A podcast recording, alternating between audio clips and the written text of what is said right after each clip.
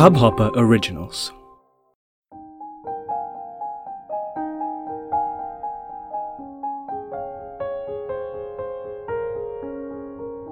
कसे आहात सगळे? आशा आहे तुम्ही आपापल्या घरात सुखरूप आहात. सर्वात प्रथम मी हब हॉपर या प्लॅटफॉर्मचे आभार मानते ज्यांच्या माध्यमातून मी तुमच्यापर्यंत माझे अनुभव आणू शकते. तुम्हीही तुमचा पॉडकास्ट आजच सुरू करू शकता. तो सुरू करण्यासाठी त्यांच्या वेबसाईटला नक्की विजिट करा. W W W dot H U B H O double P E R dot कॉमला तर आज मी कुठला अनुभव सांगणार आहे? जाणून घेण्यासाठी ऐकत रहा. एक मात्र खरं आहे. माझ्या आयुष्यात माझ्या वाढदिवसाच्या आसपास किंवा जुलै महिन्यात नेहमी अनपेक्षित असं काही ना काहीतरी घडतच असतं. आज सुद्धा मी तुम्हाला जो अनुभव सांगणार आहे तोही जुलै महिन्यातलाच आहे. बावीस जुलै एकोणीसशे नव्याण्णव. Nineteen ninety nine. स्कूलचा वीकेंड होता. गल्फमध्ये वीकेंड हा थर्सडे फ्रायडेला असतो.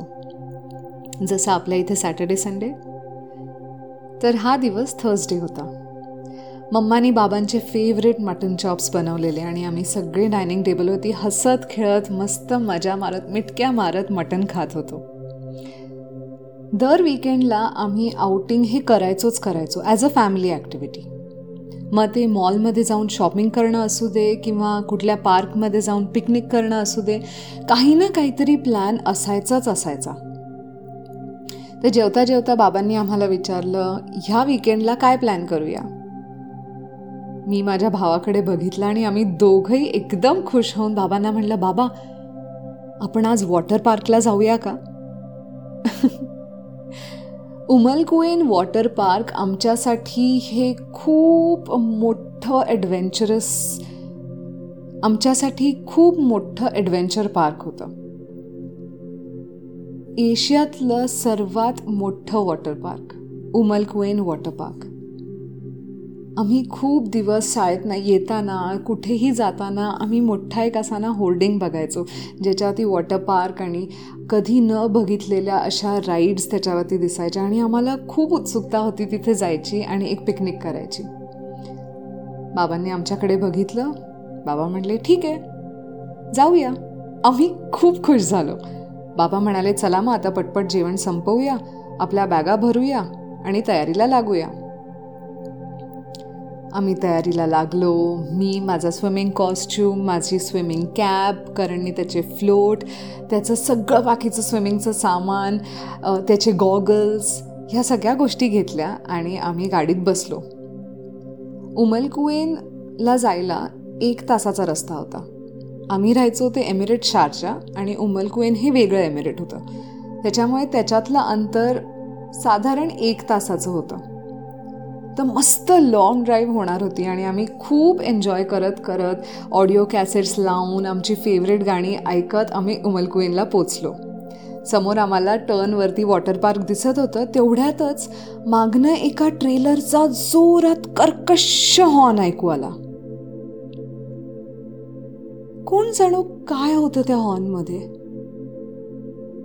विचित्र होता तो. आम्ही सगळे गाडीत बसून घाबरलेलो. सगळ्यांना घाम फुटलेला.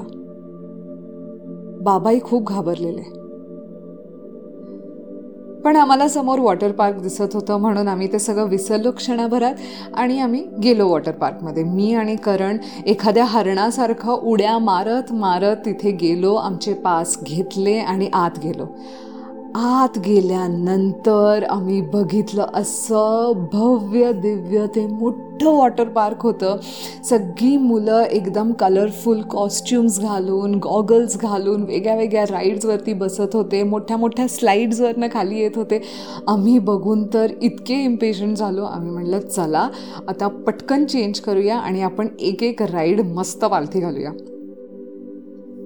मी आणि करण गेलो पटकन चेंज करून बाहेर आलो आणि मम्मा बाबांना म्हणालो चला जाऊया. मम्मानी बाबांकडे बघितलं आणि बाबांचा चेहरा जरा अस्वस्थ वाटत होता. त्यांना कदाचित थोडंसं बरं वाटत नव्हतं. म्हणून मम्मा आम्हाला म्हणाली की आम्ही तुम्हाला थोड्या वेळाने जॉईन होतो तुम्ही जा. मी आणि करणनी बाबांकडे बघितलं. असं खूप घाणेरडं तोंड केलं. काय कुचकटार्क वागतायत जणू असं आम्ही म्हणत होतो. आणि आम्ही तिथनं निघून गेलो.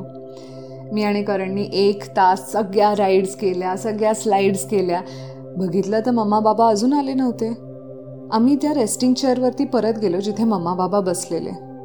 बाबांना अजूनही नीट वाटत नव्हतं कदाचित. मम्मानी त्यांना सांगितलं कदाचित तुम्हाला ॲसिडिटी झाली असेल मटन चॉप्स खाल्ल्यामुळे तुम्हाला त्याच्यामुळे पित्त खवळलं असेल आणि तुम्हाला अस्वस्थता त्याच्यामुळे वाटत असेल तर तुम्ही आराम करा. मी चिडले. मी म्हणलं असं कसं? एवढ्या मस्त वॉटर पार्कला आलो आहोत आपण फॅमिली म्हणून आलो आहोत आणि तुम्ही असं काय बसला ठीक आहे ना ॲसिडिटी होती म्हणून काय झालं? चला. पण बाबा असं कधीच करायचे नाही आणि ते म्हणाले नाही बेटा मला नाही बरं वाटत आहे म्हणून तू जा. असं करून परत मी तोंड वाकडं करून तिथनं निघाले. लहान मुलं होतो आम्ही आम्हाला तेव्हा काही या गोष्टीचं गांभीर्य कळालं नाही. आम्हाला कुठेही चुकून असं वाटलं नाही की हे काही सिरियस असू शकतं. आम्हाला वाटलं हे काहीतरी साधंसुद्धा असेल. म्हणून मी आणि करण गेलो. आम्ही सात वाजेपर्यंत सगळी धम्माल घातली. सगळ्या राईड्स दोनदा तीनदा कर केल्या. आम्ही तिथे सगळ्या कॅफेटेरियामधल्या मस्त मस्त गोष्टी खाल्ल्या. खूप मज्जा केली. खूप फोटोज काढले. आणि थकून हारून मग शेवटी त्यांनी हॉर्न वाजवला त्या ॲडव्हेंचर पार्कमधला की आता हे बंद होत आहे. असं झाल्यानंतर आम्ही परत गाडीत बसलो. ऑन द वे परत मी बाबांना विचारलं बाबा असं का केलं तुम्ही? का नाही एका राईडला पण आलात? मम्मा तू तरी का नाही आलीस? आणि दोघंही आम्हाला म्हणाले नाही बाबा आपण नेक्स्ट टाईम जाऊया ना तेव्हा आपण सगळे एन्जॉय करूया. म्हटलं ठीक आहे. असं करून आम्ही घरी पोचलो. घरी पोचूस तोपर्यंत आम्हाला नऊ वाजलेले. आणि अर्थात नऊ वाजता सगळे क्लिनिक आणि हॉस्पिटल्स बंद झालेले म्हणून बाबांना डॉक्टरकडे जाता नाही आलं.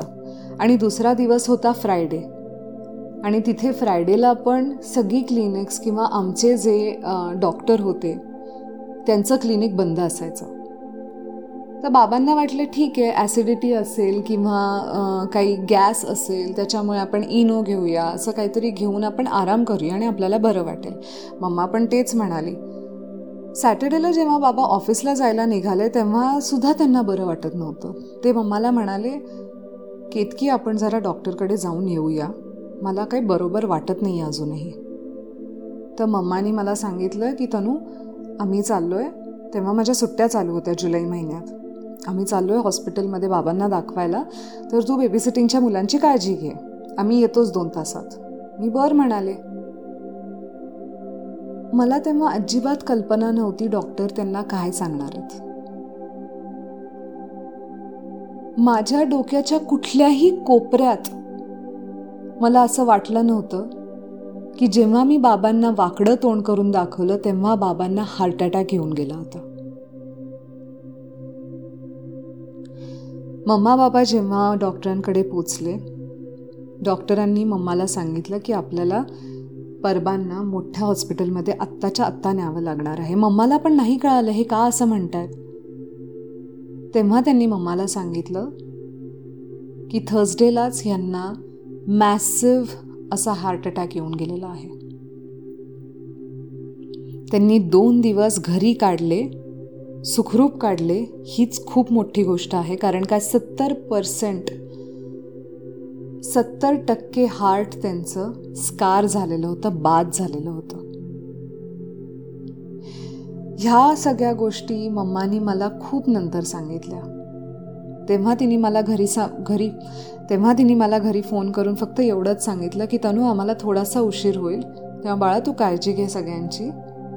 आम्ही येतोय. त्याच्यानंतर दोन तासानंतर तीन तासानंतर चार तासानंतर मला थोडंसं विचित्र वाटायला लागलं. मला वाटलं डॉक्टरला दाखवायला एवढा वेळ का?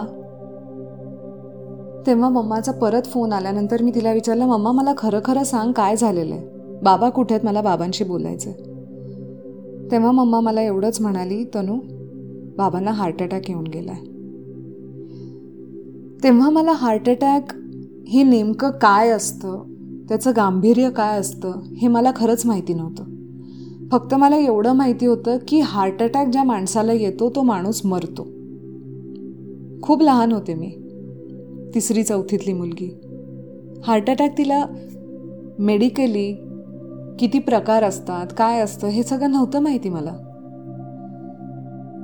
मी मम्मा आणि बाबांची वाट बघत होते की ते घरी येतील मला नीट सांगतील सविस्तर सगळं सांगतील काय झालंय काय नाही काय करायचंय काय नाही. पण घरी फक्त मम्माच आली.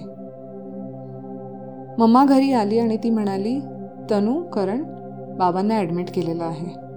ते आय सी यूमध्ये आहेत. मला कळायलाच मार्ग नव्हतं की माझे बाबा I C U I C U ही गोष्ट काय असते. त्यांना तिथे का ठेवलं आहे? त्यांना घरी का नाही आणलं आहे? मला काही कळत नव्हतं.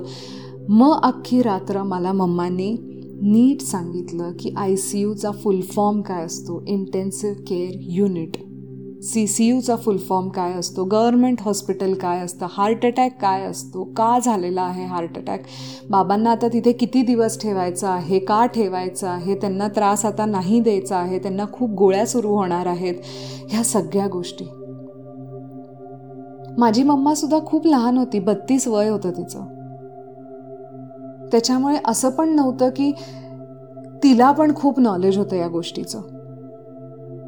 तिला काही माहीत नाही मला काही माहीत नाही. माझा भाऊ तर माझ्यापेक्षा लहान होता. आमचे नातेवाईक नव्हते तिथे. माझ्या आईची आई तिच्या जवळ नव्हती. कोणच धीर द्यायला नव्हतं. तेव्हा मी शिकले. अशा परिस्थितीत आपण आपल्या आईला धीर द्यायचा. आपण आपल्या घरच्यांना धीर द्यायचा. आपण जर धीर दिला तरच कुठे समोरचा शांत बसू शकतो आणि विचार करू शकतो. पुढे काय करायचं ह्याचा? तेव्हा आय सी यूमध्ये मला आणि करणला जाणं पण अलाउड नव्हतं. फॅमिलीमधल्या एकाच माणसाला अलाउड होतं जाणं ते सुद्धा व्हिजिटिंग आवर्समध्ये. चार ते सहा दुपारच्या. माझी मम्मा तिथे रोज जायची. मग शेवटी एक आठवड्यानंतर बाबांना आय सी यूमधनं जनरल वॉर्डमध्ये शिफ्ट केलं. त्यानंतर मी बाबा माझ्या बाबांना बघितलं. पहिल्यांदा मी माझ्या बाबांना न बघता एक आठवडा काढला. आणि त्या एक आठवड्यात मला दर रात्री वाटायचं की माझे बाबा नीट असतील ना कोण काय माझ्यापासून लपवत तर नाही आहे ना? कोण काय खोटं तर बोलत नाही आहे ना? त्यांची नीट काळजी घेत असतील ना डॉक्टर? त्यांना जर मला काही सांगायचं असतील तर ते कसं सांगतील? हा विचार करून करून करून करून मी झोपायचे. त्या एक आठवड्यात जोपर्यंत मी बाबांना बघितलं नाही तोपर्यंत मी ह्या सगळ्या गोष्टी लक्षात घेतल्या की आपल्याला आता बाबांना त्रास द्यायचा नाही आहे बाबांना आता धीर द्यायचा आहे मम्माला धीर द्यायचा आहे बाबांची काळजी घ्यायची आहे. आणि खूप देवाचे आभार आहेत की बाबांना त्या मॅसिव्ह हार्ट अटॅकमधनं खूप मोठं काही झालं नाही आहे आणि ते अजूनही सुखरूप माझ्याबरोबर आहेत. खरं महत्त्व मला माझ्या बाबांचं तेव्हा कळालं असं जाणवलं.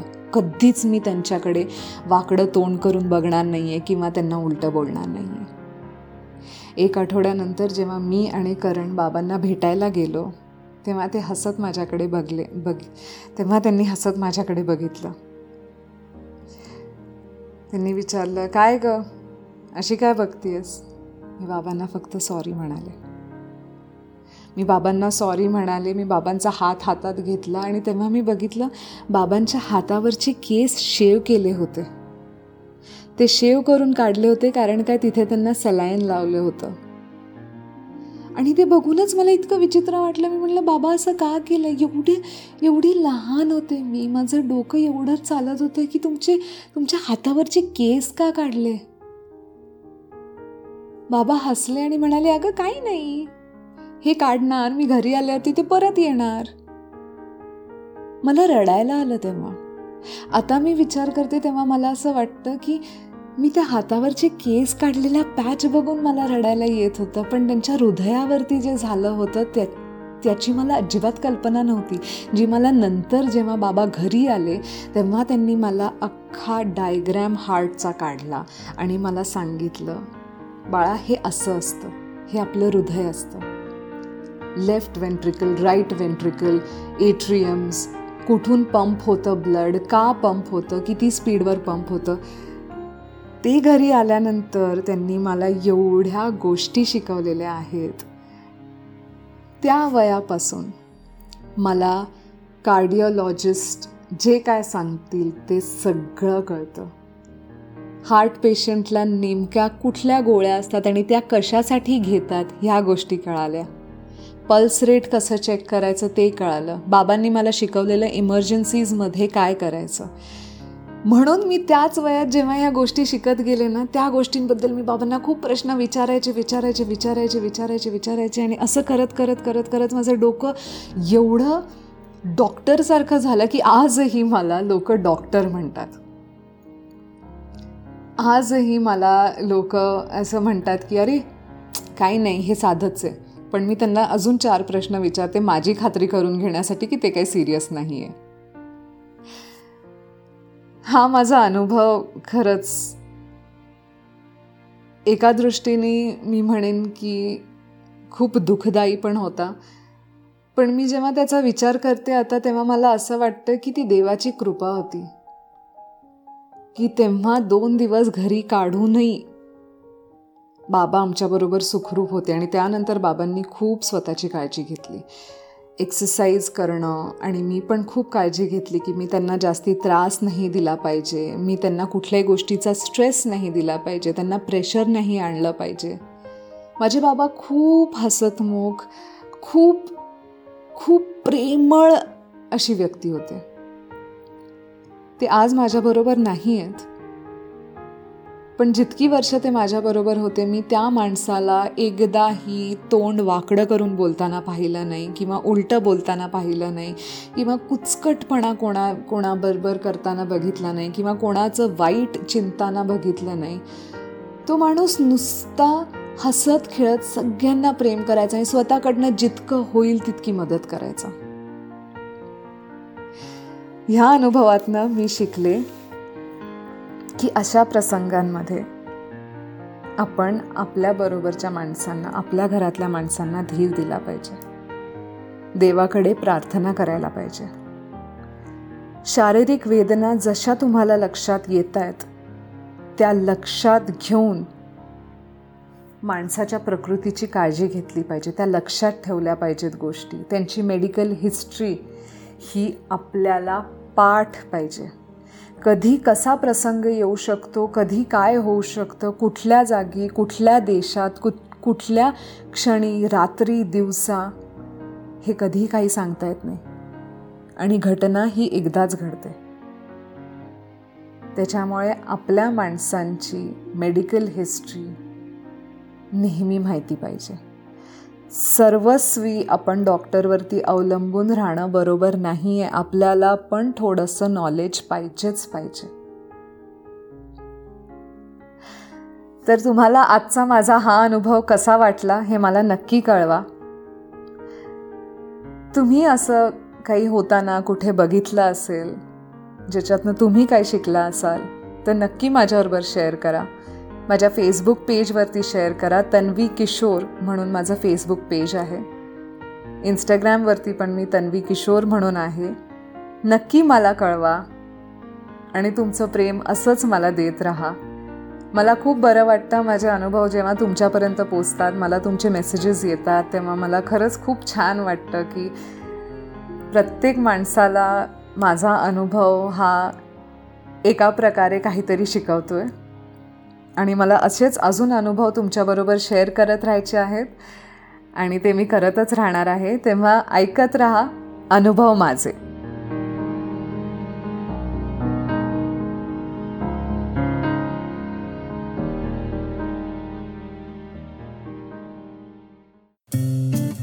इस हब हॉपर ओरिजिनल को सुनने के लिए आपका शुक्रिया।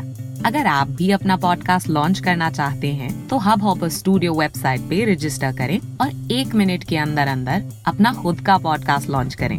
यही नहीं स्टूडियो देता है आपको पूरी आज़ादी कहीं भी, कभी भी अपना पॉडकास्ट लॉन्च करने की सिर्फ़ तीन आसान स्टेप्स में।